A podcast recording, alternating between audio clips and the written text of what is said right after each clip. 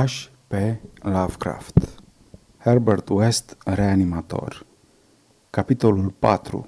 Țipătul mortului Țipătul unui mort răscolește în mine teroarea în care, împreună cu West, ne-am trăit ultimii ani ai tovărășiei noastre.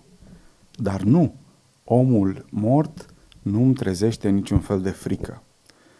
West, căruia i-am fost asociat și asistent, era însuflețit de un interes științific ce mergea mult dincolo de rutina obișnuită a unui medic de campanie. Asta explică de ce, instalându-se în Bolton, alesese o casă izolată de pe lângă groapa comună. Ca să spunem lucrurilor pe nume, singura preocupare a lui West era studiul secret al fenomenelor vieții și morții, cu scopul de a reanima cadavrele prin injectare cu o soluție revitalizantă. Pentru asemenea experimente macabre, era necesar să fim aprovizionați constant cu corpuri umane foarte proaspete, căci cea mai mică descompunere deteriora iremediabil celulele creierului. Descoperisem că soluția trebuia să aibă o compoziție diferită după diversele tipuri de organisme. Am omorât nenumărați iepuri și cobai, însă pistele acestea nu conduceau niciunde. West n-a reușit niciodată integral, fiindcă nu-și putuse procura corpuri suficient de proaspete. El voia corpuri din care viața abia se stinsese. Corpuri cu toate celulele intacte și gata să primească impulsul ce le-ar fi readus la cel de gen de viață numit activitate vitală.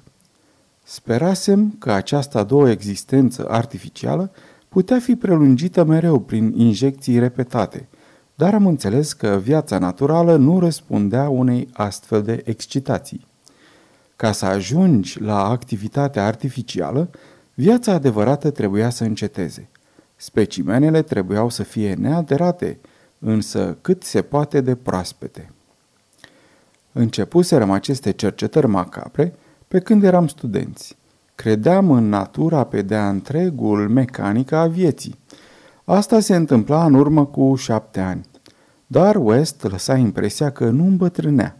Era blond, bine bărbierit, avea vocea plăcută și purta ochelari.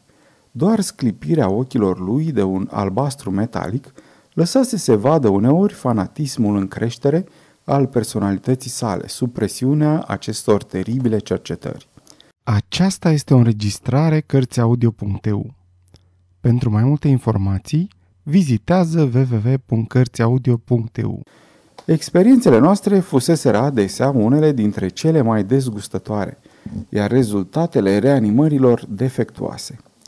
Masele moi provenind din luptul cimitirelor fuseseră galvanizate prin injecții cu soluție vitală și reacționaseră prin mișcări morbide – nenaturale, independente de creier. Una din creaturile acestea scosese un răgnet în stare să-ți zdruncine sistemul nervos. Alta se ridicase violent, ne doborâse și produsese destule ravagii înainte de a fi capturată și vârâtă după zăbrelele unui azil. Iar o alta, o respingătoare monstruozitate africană, reușise să iasă din mormântul său nu prea adânc și să vârșise un asasinat. West fusese nevoit să o împuște. Cum nu ne putuserăm procura corpuri destul de proaspete încât, odată reanimate, să facă dovada rațiunii, am creat în mod inevitabil niște făpturi terifiante. Era destul de neliniștitor să-ți spui că unul sau poate doi dintre monștrii noștri mai erau încă în viață. Gândul acesta ne-a bântuit până când, în cele din urmă, West a dispărut în niște împrejurări înspăimântătoare. Dar, la data pomenitului țipăt, în laboratorul instalat de noi în fundul pivniței din acel cottage, izolat, grijile ne erau legate de greutatea cu care obțineam specimene proaspete. West era mai ahtia decât mine, într-atât încât îmi părea că privește pofticios toate ființele înzestrate cu o sănătate de plină. În iulie 1910, neșansa noastră a început să se schimbe. Stătusem câtva timp la părinții mei în Illinois, iar la întoarcere l-am găsit pe West într-o ciudată stare de exaltare. Mi-a spus agitat că rezolvase, după toate probabilitățile, problema prospețimii printr-o nouă metodă, a conservării artificiale. Știam că lucra la un procedeu nou de îmbălsămare și n-am fost surprins să aflu că descoperise ceva. Dar, până să-mi dea amănunte, m-am întrebat în ce fel putea să ne ajute noua metodă, din moment ce starea îndoielnică a specimenelor noastre se datora intervalului dintre moartea lor și clipa când ni le procuram. West era perfect conștient de asta. Își alcătuise formula de îmbălsămare spre a o utiliza mai degrabă în viitor decât imediat și spera ca destinul să ne trimită din nou un cadavru foarte proaspăt, neînhumat, cum fusese acela al negrului. Soarta ne-a fost în sfârșit favorabilă și am reușit să ne procurăm un cadavru a cărui descompunere nu începuse încă.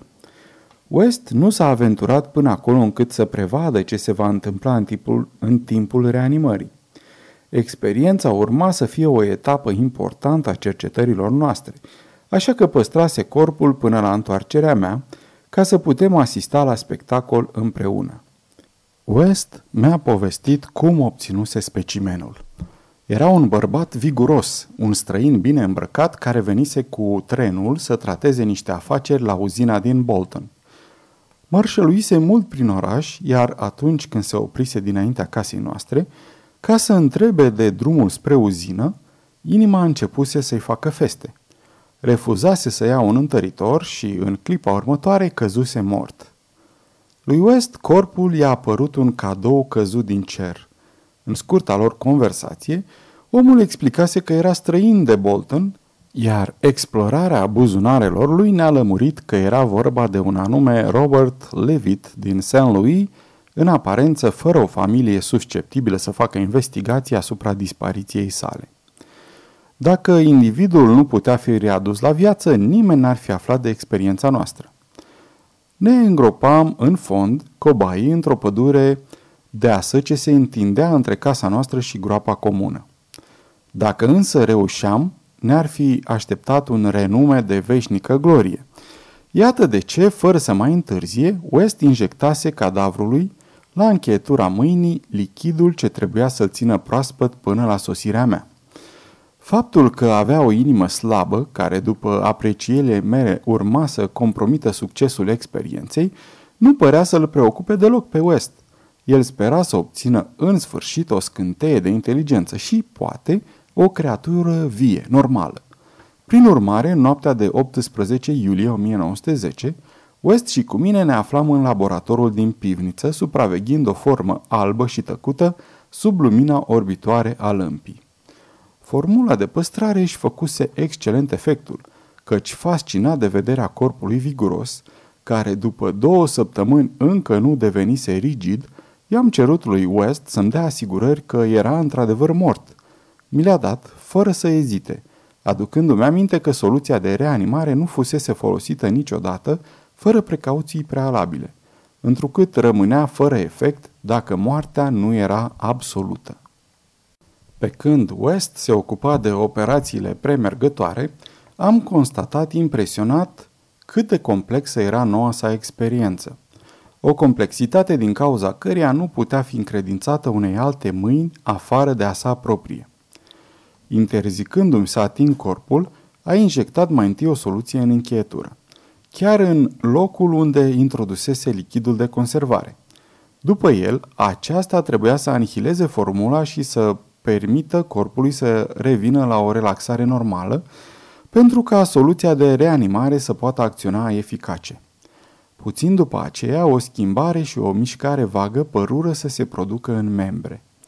West a aruncat cu violență un fel de pernă pe fața cuprinsă de convulsii și a menținut-o până când cadavrul deveni din nou imobil, gata pentru experiența reanimării. Exaltatul a mai făcut câteva teste ca să se asigure de absența totală a vieții. Apoi s-a declarat mulțumit și în cele din urmă a injectat în brațul stâng o cantitate măsurată cu grijă de elixir vital, preparat în acea după-amiază cu mai multă atenție decât la primele noastre tatonări din vremea când mai studiam la universitate.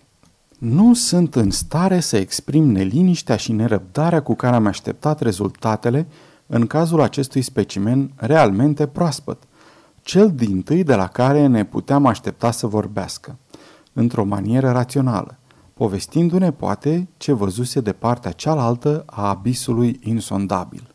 West era materialist. Nu credea în existența sufletului și atribuia toate efectele de conștiință unor fenomene fizice. De asta nu aștepta nicio revelare a misterelor și a abiselor lumii de dincolo. Teoretic, eu nu eram într-un complet de azacord cu el, însă unele rămășițe din credința primitivă a strămoșilor mei îmi reveneau în minte în mod instinctiv. Din pricina lor, nu mă puteam împiedica să privesc corpul cu oarecare teamă. În plus, nu reușeam să-mi alung din memorie acel răgnet oribil și neomenesc pe care l-auziserăm în noaptea primei noastre experiențe la ferma părăsită din Arkham. N-a trecut mult timp până să observ că încercarea n-avea să fie un eșec total. Ceva roșeață i-a revenit în obrajii, până atunci albi ca de cretă, iar culoarea îi se întindea pe sub barba de nuanța nisipului. West, care lua pulsul încheieturii stângi, a ridicat brusc capul într-un gest semnificativ și aproape simultan oglinda înclinată spre gura cadavrului s-a aburit. Apoi, niște mișcări spasmostice i-au cuprins mușchii. I-am putut auzi respirația, i-am văzut pieptul înălțându-se. Privindu-i pleoapele lăsate, mi s-a părut că îi tresăreau. În fine, s-au ridicat, dezvelind ochii cenușii calmi și vii, dar încă lipsiți de inteligență și chiar de curiozitate. Pradă unui capriciu fantastic am șoptit întrebări la urechile care se colorau și ele, întrebări despre lumea cealaltă, rămasă încă pe semne prezentă în memoria lui. Groaza ce a urmat mi le-a șters apoi din minte, însă cred că ultima pe care i-am pus-o era Pe unde ai umblat?" Nu știu dacă am primit vreun răspuns, fiindcă niciun sunet n-a ieșit din gura precis conturată, dar sunt sigur că buzele subțiri s-au mișcat în tăcere, alcătuind silabe pe care eu le-am înțeles astfel. Doar acum! Dacă aceste cuvinte au cumva vreun sens. În momentul acela, spun, eram convins și exultam, ne atinseseră marele obiectiv și pentru prima oară un cadavru reanimat pronunțase distinct cuvinte dictate de rațiune. După încă o clipă, triumful nu mai putea fi pus la îndoială. Soluția își îndeplinise într-adevăr, cel puțin temporar, misiunea, aceea de a reda morților o viață rațională și înzestrată cu limbaj. Dar triumful a dezlănțuit în mine cea mai mare dintre orori, nu în raport cu făptura care vorbea, ci cu acțiunea căreia îi fusese martor și cu omul căruia îi eram asociat din punct de vedere profesional. Căci corpul acela încă proaspăt, regăsindu-și în întregime conștiința într-un chip terifiant, cu ochii dilatați de amintirea ultimului său minut de viață, a început să-și miște brațele ca pentru a se apăra de un pericol mortal și, recăzând subit într-o a doua inconștiență, de acum finală și fără întoarcere, a lansat acel țipăt ce va răsuna etern în creierul meu îndurerat.